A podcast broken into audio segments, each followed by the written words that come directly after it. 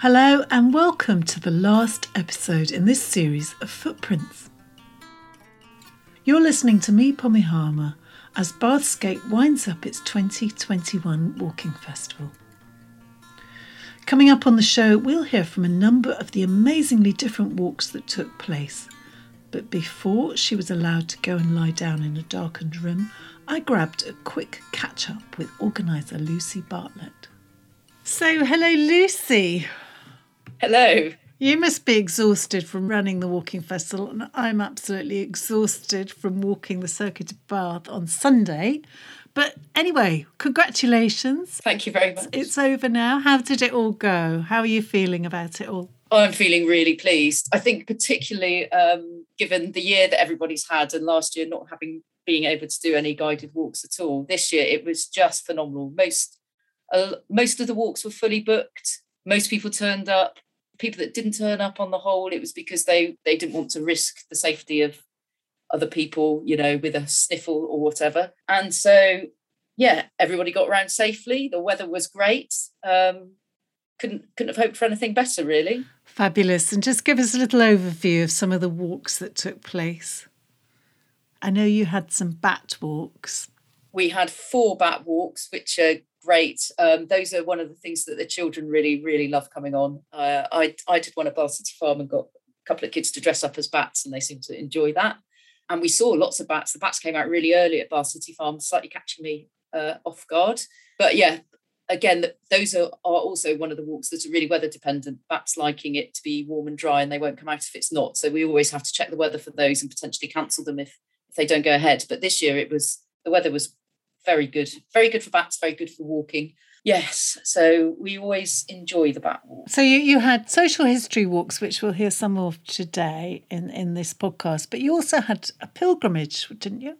That's right. Yep. Dorothy House and Bath Interfaith Group joined forces to do a long pilgrimage and a shorter pilgrimage on the 18th, which is World Pilgrimage Day. And so they walked from the church in Keynsham to Bath Abbey and then they picked up a group in Lansdown who were doing a shorter walk and they stopped in some of the churches along the way. They were raising money for, for Dorothy House, but also stopping and, you know, having a, a shared experience. And I know the people that I walked alongside talked about the breadth of walks that were on offer. So, so there was somebody on Mr. B's walk who you'll hear saying um, how much he enjoyed the fact that it wasn't about Georgian Bath; it was about a completely different angle. Did you have any good comments? Yep, I picked up lots of comments from walkers on the walks I went on as well. And I think the, the real learning from us is that people really do like a walk with somebody who knows what they're talking about. Although some, some of the longer walks without a theme were also really popular. But the experts who are just happy to share their knowledge. And so we had the, the architecture ones. And I think really, again, not really focusing on the things that Bath is really well known for, but picking up on some of those things that people don't necessarily know about or looking at them from a slightly different angle. And we had that with Bath's Uncomfortable Past and with Homes for Hutches, a couple of the walks that you you went on. But also just looking at the circus in a huge amount of detail. There's just so much richness about the architecture and the history just in that one space. And so Kirsten and Elliot, who led that walk, could could just talk to people about what the what was in the mind of the planner, what some of the stories are behind some of the architectural features there. So yeah, everything from that to um, kind of more up to date social history as well.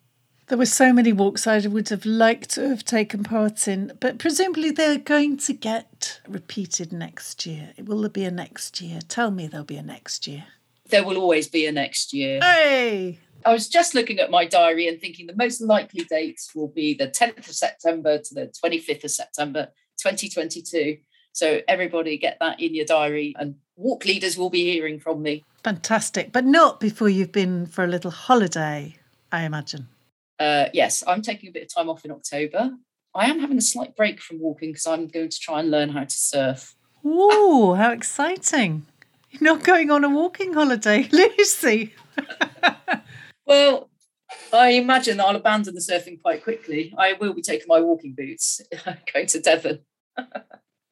So, Lucy, we wish you all the best in your recovery from the amazing amount of planning and organisation and time and effort you put into creating this beautiful walking festival for us. And thank you also to the numerous walk leaders who gave up their time, especially for all of us. On behalf of all the listeners and walkers, thank you very, very much. Well, thank you, and to our wonderful walk leaders. Now, one of the walks arranged on the very first weekend of the festival was around the centre of Bath, looking at the social history of the LGBT plus community. Around 25 of us gathered outside the War Memorial near the Royal Crescent to embark on an LGBTQ plus history walk around the centre of Bath. As you can hear, it was very noisy. Poor Robert. A couple of walkers gave me their thoughts as we went along, but we start with our leader, Robert Howes. Uh, one of the characteristics of the LGBT community is a lack of collective memory. If you were a religious minority or an ethnic minority from another country, stories get passed on. They, uh, and people regularly talk about what happened years and years ago. That very rarely happens in the LGBT community simply because each generation finds itself, goes out on the scene, has its own private life. There's not a lot of communication across the generations. So, what prompted you to come today on this walk? Uh, well, it's always nice to have a bit of a reminder of social history, and I think the it's it's uh, LGBTQ plus history is not something we tend to celebrate in Bath, and it's something we should make sure we record because it's played had a significant impact on people's lives for many years. So so yeah, it's a it's an important thing to to make sure we pass this knowledge down through generations as well. Actually. Male homosexuality was completely illegal in this country until 1967. And 1967, for, for gay men in particular, bisexual men, is the great watershed. Uh, prior to that date, for gay men, uh, any uh, sexual contact between males was illegal, whether it was in private or in public. The crucial thing was in private. Uh, many uh, societies and civilizations have discriminated and tried to stop gay sex, gay uh, behaviour in public. But in Britain, it was particularly repressive because the law applied in private as well. So if the police found in any way that you'd been involved or even suspected being involved in same-sex behaviour, you could and were often were prosecuted. And the other great threat for people was blackmail. Was um, when I was 16, the age of consent for gay sex was 21, and you know it was horrific what that difference did. You know, growing up as a teenager, you used to feel wrong and you used to feel dirty because you knew you were gay, but society and the law said that you couldn't do those kind of things until you were 21. So, and when you were that age, five years is an awfully long time. So it was incredibly harmful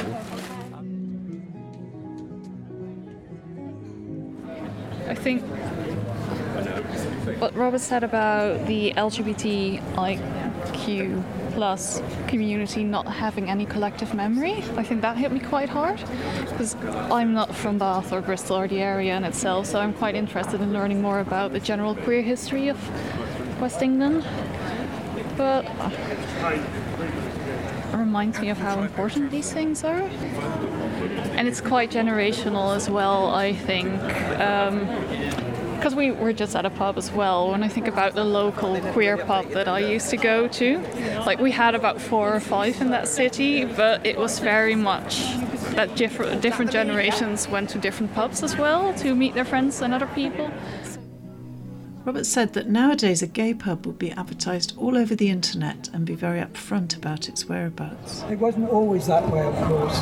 Uh, if you talk about a gay pub, any time up to getting on to the 19, on to 1980, uh, a gay pub was a very quiet, hole-in-the-wall place. It's, uh, uh, didn't, it may not, it may have advertised its presence, but not its attractions. Um, generally speaking, it would get a name purely by word of mouth. Somebody, probably a charismatic person, went there and others followed them. But in Bath, the main pub is the Garrick's Head, which is over there, just to its side. Um, and the Garrick's Head, well, my mother said it had a reputation before the Second World War. Um, and the likelihood is that it went back to the 19th century, and probably because of its association with the theatre. Theatre people could get away with things that the other people couldn't, and so they would attract people there. It was pretty good business at the pub. So it, it was a gay pub before 1967. The struggle to gain equal rights was taken on by two groups in the 1970s the Campaign for Homosexual Equality and the Gay Liberation Front. In Bath, the latter morphed into Gay West, which has been mainly a social and support group, but it's also carried out some political activities and it's flourished for the last 50 years. We finished at a coffee house which became a sanctuary for the community during the initial years of the HIV outbreak of the 1980s, and this was run by Gay West. And there used to be a big round table that we had to move so that everybody could get in. But during the 1980s, the atmosphere was toxic. And the tabloid, because of the main, well, it was toxic before, but the AIDS epidemic made it 10 times worse with the um, uh, tabloid press talking about walking time bombs and gay plagues and that sort of thing. And for two hours on a Saturday morning, this was a sort of haven where people could come. And it was packed. People would be inside the room, down the stairs.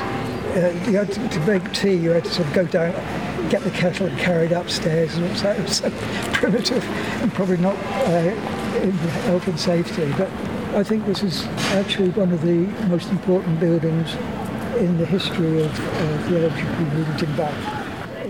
Robert has published a book called Gay West Civil Society, Community and LGBT History in Bristol and Bath. And it can be found in all good bookshops. Thank you.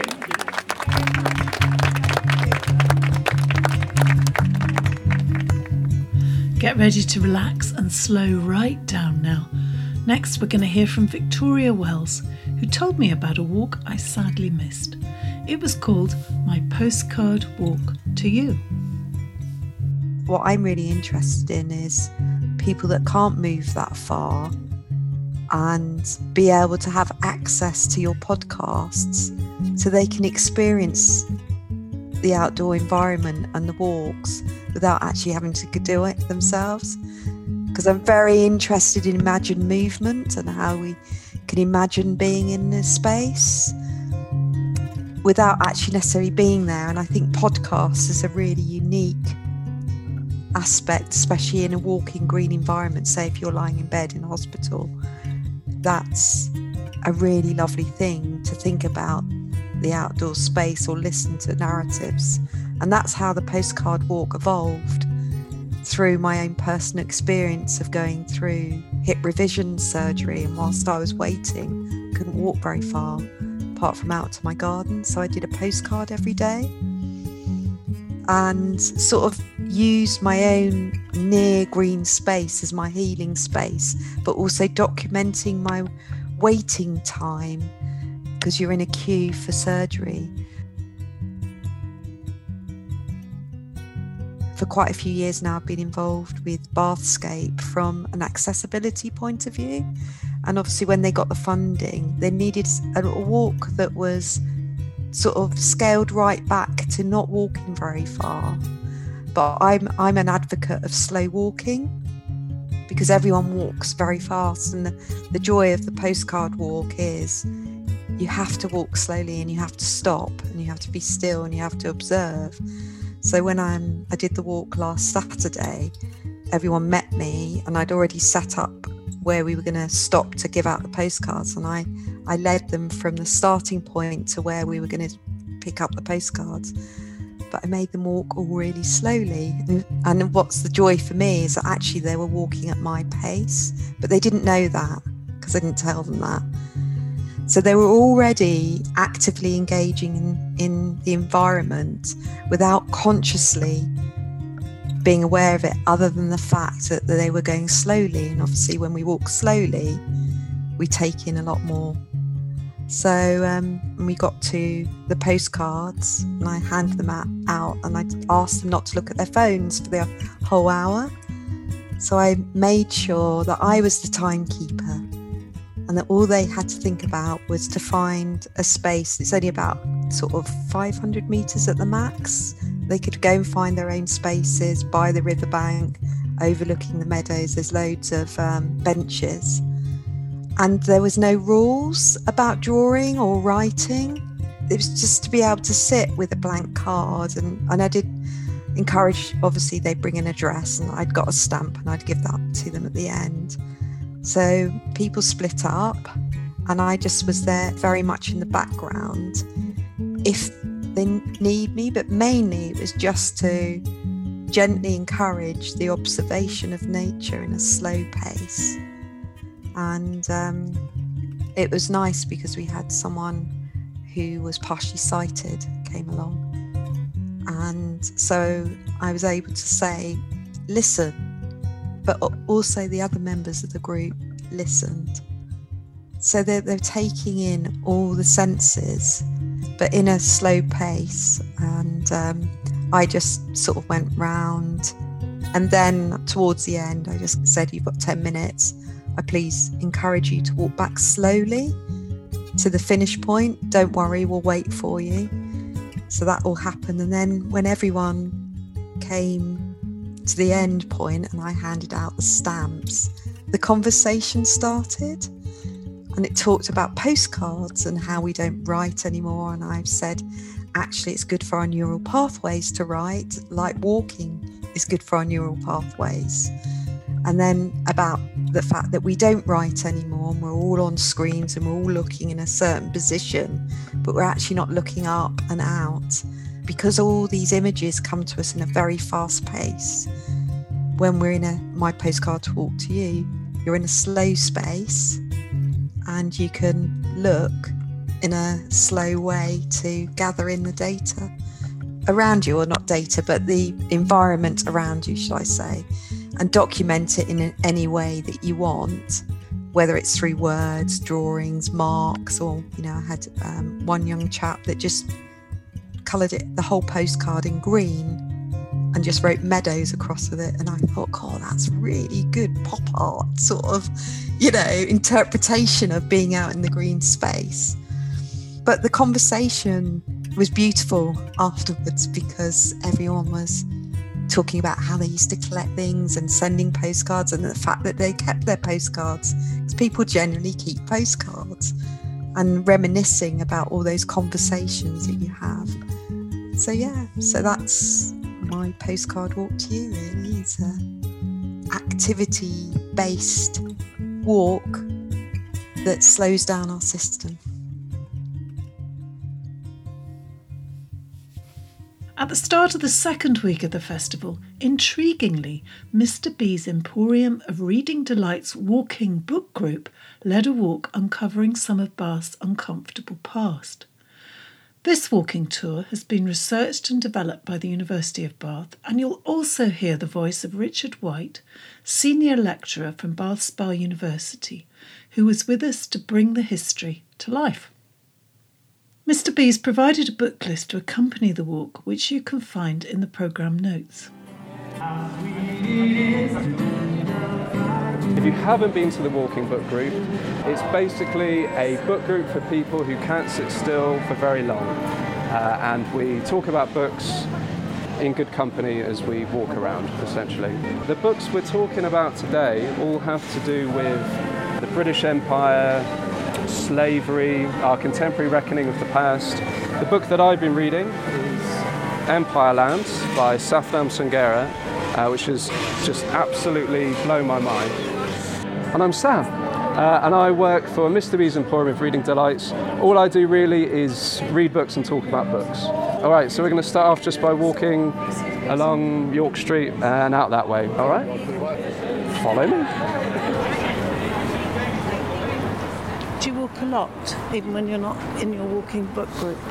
Yeah, I walk as uh, I walk as my way to get to work and back, um, and also I'm an incredibly slow reader, but I'm also a professional reader as a bookseller. So a lot of my reading I do as audiobooks. Most of the novels that I read, I actually listen to. Are you Mr. B? I'm not. I'm Mr. D.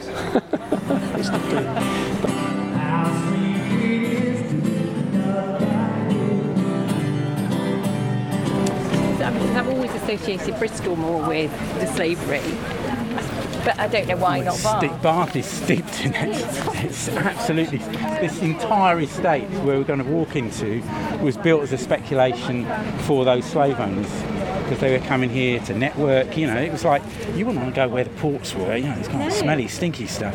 You go where the nice buildings and the nice people are.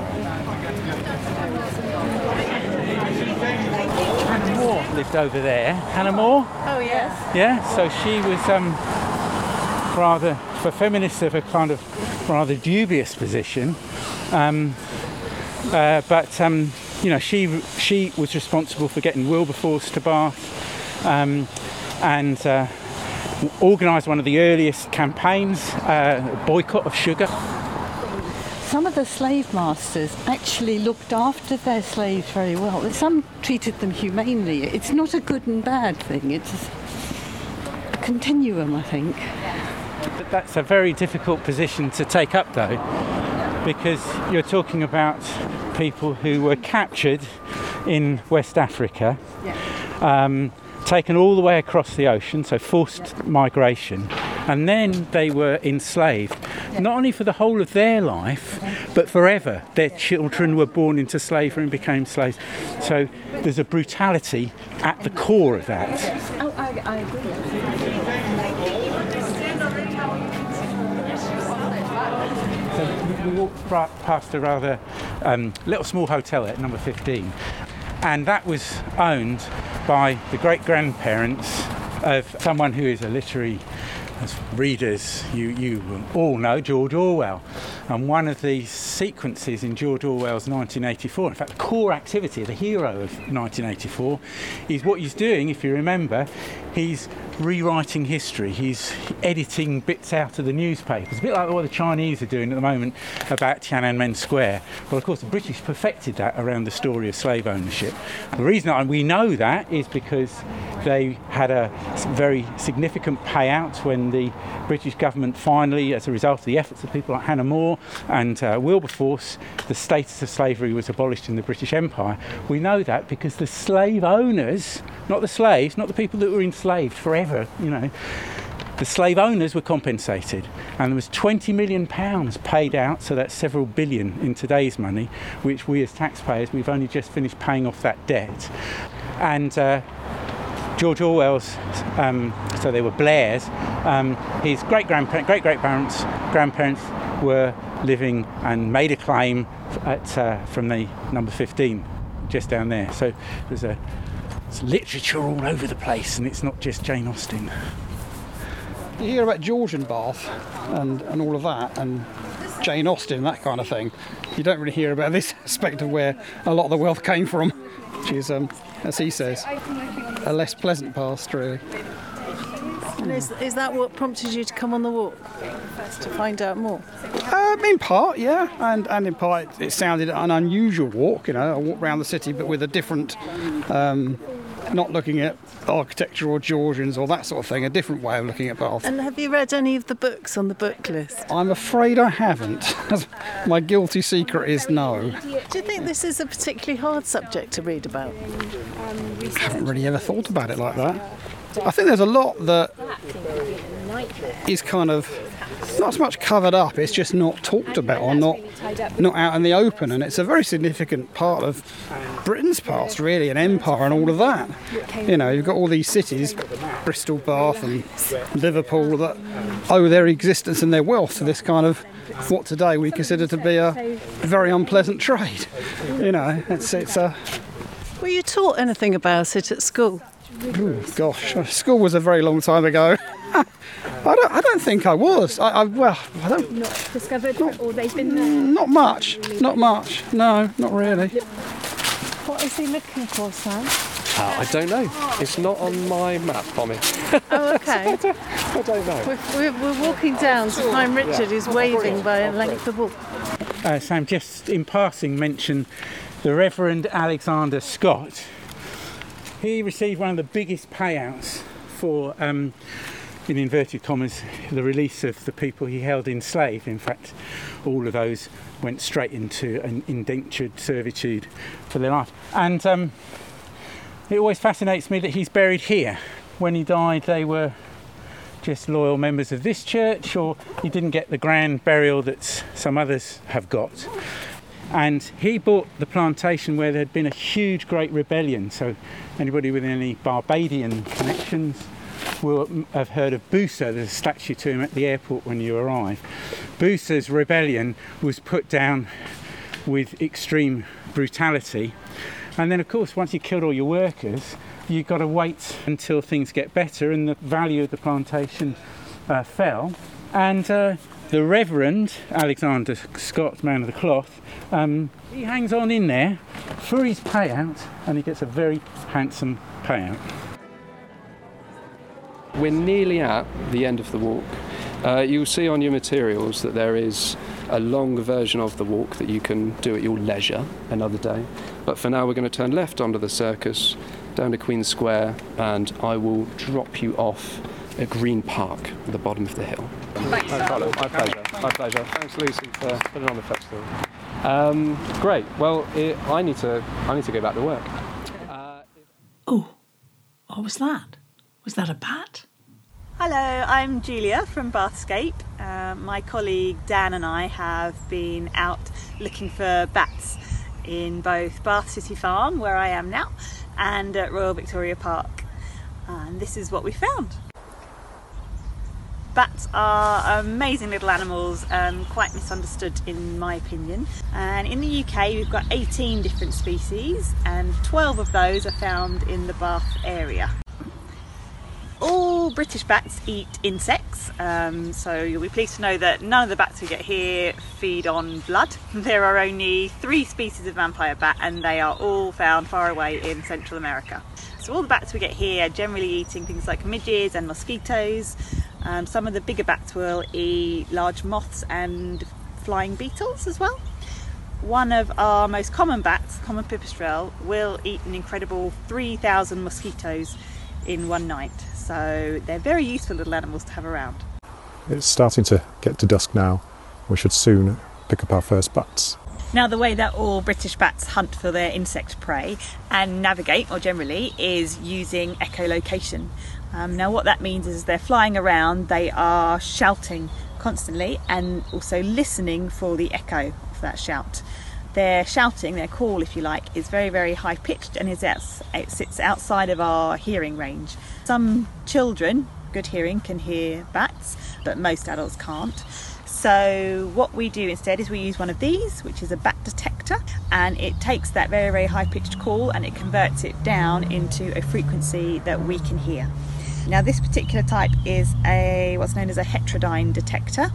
Um, that means it's tunable and then we can adjust the frequency to listen out for the, the bats that we want to hear because different bat species echolocate at different frequencies. So this is our first bat, which is up there somewhere, and it's a noctule bat. It's one of our biggest bats. Noctules often come out first because they're one of the bigger bats, so they have less to fear from predators like sparrowhawks.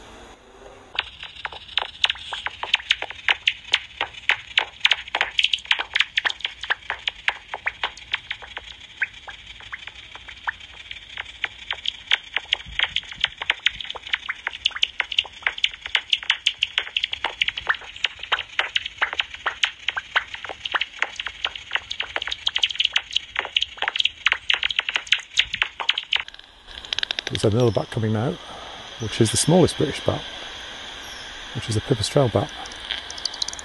So I tune my bat detector down to around 55 because I think it's a soprano pipistrelle. And you can hear that's a lot faster call. And hopefully that'll fly against the sky and we'll get to see it. So there's two types of pipistrelle. There's a common pipistrelle which has its call sounding slappiest at 45 kilohertz, and then this 55 kilohertz or soprano pipistrelle. There he goes, just zooming up to the sky and crossing the sky there.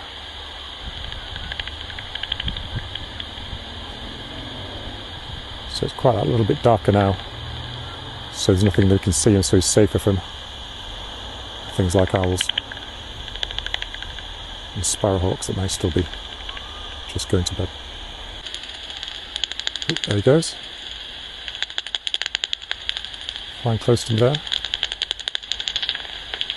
And this one's actually a common pipistrelle now. So I've tuned my bat detector down close to 45 to get the deepest call. And sometimes you'll hear kind of a raspberry noise, which is where it's closing in on an insect and catching it. So hopefully if it comes back we'll get that.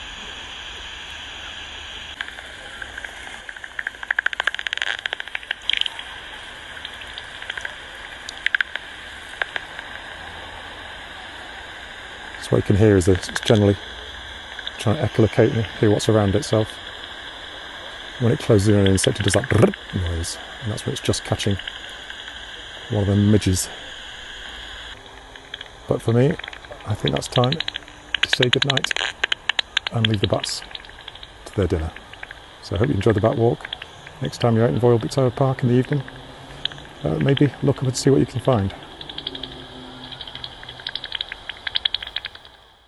We're now going to hear from Mark Battram, who led 12 of us around the South Southdown estate and gave us an amazing amount of information about the state of Britain when the houses were built and why an MP said he wanted the houses to be homes, not hutches.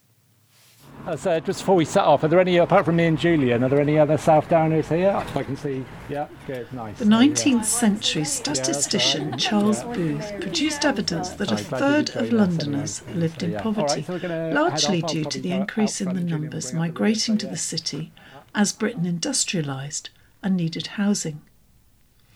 At that time, 90% of the population lived in private rented accommodation, and of course, the rents were increasing. Post World War One, there was one MP who decided that something needed to be done. Now, the First World War was not going very well in 1915, and a nervous government quickly pushed through rent controls. This was a massive victory for the organised working class in Britain. One of the main organisers of this dispute was an Irish immigrant to the Lanarkshire coalfields, a man called John Wheatley, who in 1922 would become the MP for Glasgow Shettleston. If there's any single figure responsible for this estate here in Southdown, it's Wheatley. At that time, the demand in housing was going up, so were the rents from landlords profiteering from the situation. Evictions inevitably followed, and in the post First World War febrile atmosphere, Lloyd George's government passed the Housing and Town Planning Act in 1919. For the first time, this included a central government subsidy for local councils to build houses.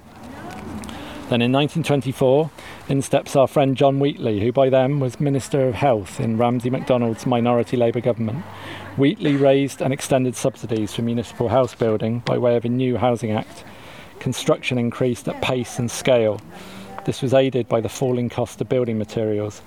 As a result of the 1924 Housing Act, half a million council homes would eventually be built across the country, including these here in Southdown. So, how did Southdown come into being in Bath?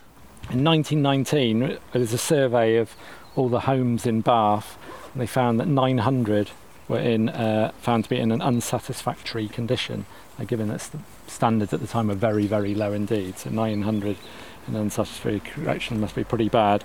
Almost a decade, decade later, in 1928, by which time construction here in Southdown was well underway, Bath's chief medical officer classified um, between 5 and 550 houses in the city as unfit for human habitation. Very few of these properties, he said, could be satisfactorily reconditioned. So we know that there is slum housing in the St James ward in central Bath um, and also in the Walcot area. The land here was, was owned by private individuals uh, at the time. Um, part of the site was tennis courts, actually, um, in the early to mid 1920s and was home to the um, Southdown Tennis Club.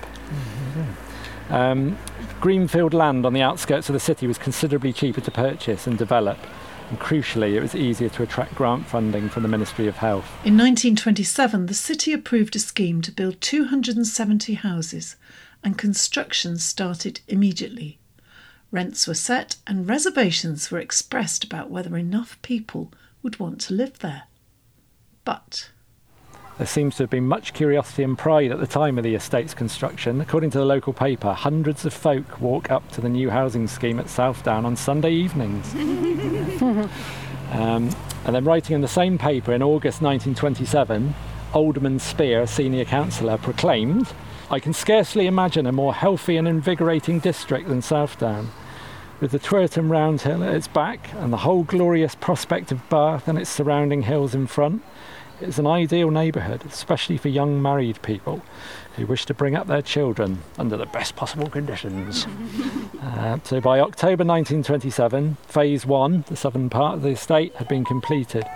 And the Ministry of Health had approved the amended scheme extension of a further 122 houses on the northern side there, uh, bringing the eventual total to 270 homes. The scheme was actually delivered under budget, and the city engineer, Mr. Sissons, was publicly commended for his excellent work. what do you like about Southdown Estate? It's quiet, and uh, I think it's, as estates go, it's quite tidy. It's very green, a lot of trees. And how And long I've- have you lived here? Um, I've had connection with Bath for about 20 years, but uh, we moved here seven years ago onto Sladebrook Road, and uh, yeah, I quite enjoy it. I'll often walk around here just if I want to clear my head at lunchtime. So uh, yeah, it's not busy, is it? You know, so uh, No, it's not busy And today it seems at like people do take a certain amount of pride in their um, gardens and uh, some neat hedge cutting. We're going past some very neat hedge cutting, Yes. aren't we? You need a, a step ladder or two around here. But uh, it's interesting. Some people still got the uh, original tiles, which is nice to see. Oh, I see, yes, And that's, that's the uh, red terracotta red ones here. Yeah, with some beautiful bits of moss growing on Uh, it. yes, yeah. Just over there, it's amazing. Isn't it lovely to hear the birds in the background there? So if you get bored of listening to me, speak listen. up, Oh yeah, well it's a nice. So, how were the houses constructed? Properties on the estate were constructed using traditional Bath stone to the high standards of space, light, and facilities set out in the Tudor Walters Report of 1918. Houses with an additional front room, referred to as parlour houses, uh, and there's two, a pair of them behind you there. Can you see the side of the front door? You've got a spare living room, so a living room and a sitting room. So, uh, um, so some of that possibly was to do with soldiers returning injured from the war that couldn't make it up the stairs. One could be used as an additional bedroom. And without being able to look around now, I wondered how an estate agent would describe them. Parlour type, such as the, the two, the pair behind us and the pair over the road as well, had three bedrooms, a bathroom, a sitting room, a living room, and a kitchen. They had gas cookers and gas heated coppers. Non parlour type houses t- had two or three bedrooms, bathroom, living room, and a kitchen, and gas and electric installations. John Wheatley was determined that houses constructed under this 1924 Act should be high quality dwellings let at affordable rents, and he referred to them, he said, I want homes, not hutches. Mark went on to say the Garden City movement had been a massive influence on the design of Southdown. There was an enthusiastic description of Port Sunlight and Bournville model villages in the local paper in 1907. These schemes were lauded for their social and educational facilities, low density, green space, allotments, limited size, and picturesque style of cottages. Three years later, when delivering a lecture on town planning, Bath sanitary inspector enthusiastically pointed out that the death rate at Bournville was almost one third of the national average. Oh, I, I love the location. Um, yeah, that's like talking about looking over over Bath, but then you know the buffer with all the countryside outside of Bath, which is amazing, and I didn't realise Bath had before I moved to Bath. Um, I've got some really good friends here as well. um, well, that's a lot of what Mark has been saying as well. There's a lot of green space, there's a lot of trees and wildlife. The principles of maximising light, providing front and back gardens and planting tree lined roads were all part of the design. The estate is punctuated with these communal green spaces and the streets are lined with trees. Cars were scarce in late 1920s Bath and the yeah right on cue um, and the estate would have enjoyed a very different atmosphere from that of the more traditional dense urban tenements families moving up to Southdown to enjoy the fresh air and space of the new housing scheme may well have contemplated however briefly that a much brighter future lay ahead Thanks so much to Mark Battram for his amazing walk around the Southdown estate. And then the final day of the festival arrived, and it was the turn of the Circuit of Bath fundraiser for Julian House. When this happened back at the end of April, I spent the day interviewing walkers, and I got so enthusiastic I signed up myself. Well, to do some of it at least, and certainly to get as far as the Woolley cake stall. Here's how I got on. It's quarter to seven in the morning. It's barely light. And I've just got into the car to go off and do the circuit above. I know, it's mad. There's nobody else is up. Oh, I don't think anyone in my neighbourhood is up. Right. I've got food. I've got drink. I've got. Oh. It's not raining. It's so dark, I've got to put my lights on. Off we go. I've got my boots. I've got my socks. I've got my fleece. I've got my waterproof. I've got my food. I've got my coffee. I've got my naked bars. I've got my apples.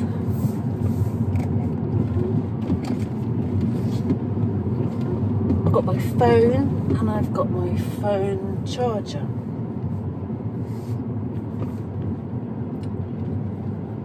And I've got water. That's it. I'm ready. Off we go. I should say I'm with Jess, who's the organiser supremo for Julian House. Jess, how many people are taking part today? Um, so we've got just over 500 people today, which is brilliant. 500 people. And uh, so here we are at Odd Down, and lots of people have gone off already. And uh, I'm with my party, and we're about to go off. Exciting. Any What- tips? Um, eat lots of snacks, have lots of water, and I would say keep going. Don't rest for long because the feet hurt when you sit down. but you can do it. Thank you. Okay. All right, are we ready, gang? Yeah. Okay, let's go. Gang. Small gang. Oh, yeah, Good stuff. You going Newbridge? We're going Newbridge, yeah. So we're going that way. Bro, good luck. Okay. Remember to follow your instructions. Route and street, yeah, they're in my pocket. Okay, bye. around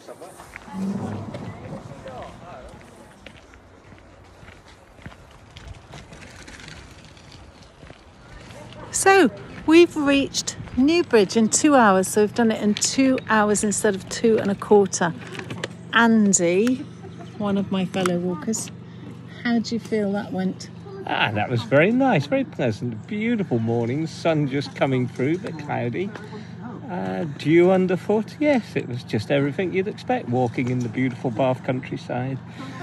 And we got here, and the coffee stall isn't up yet, so I'm going to get out my flask and we're going to have coffee.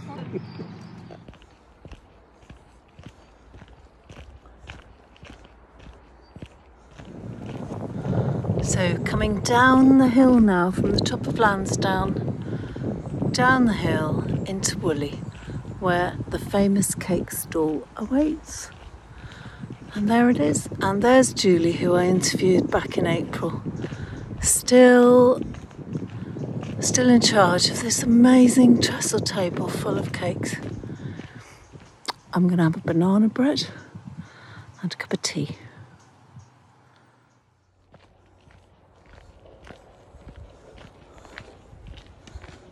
Hello. We're now walking along the canal towpath. It's about four miles from Bathampton Mill to the Angelfish Cafe at Dundas Aqueduct, just beyond there. There's lots of bikes coming past. Here they come.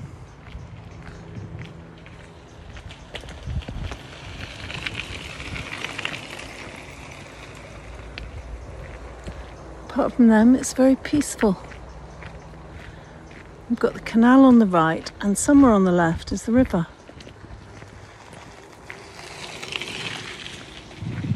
There are a lot of bikes.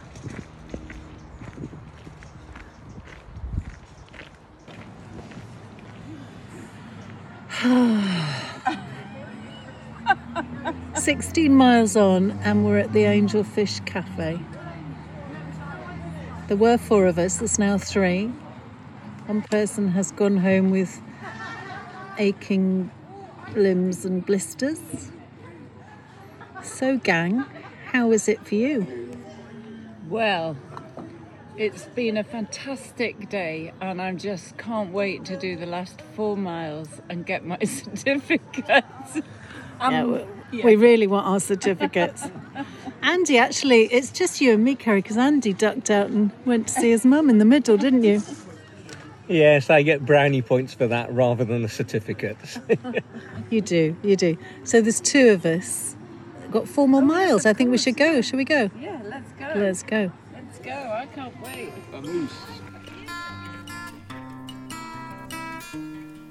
We did finish it, but I was beyond recording anything at that point. I highly recommend it to anyone thinking of doing it next year. Bath is such a hugely beautiful place to walk around. That's it for this, the last episode of Footprints from 2021.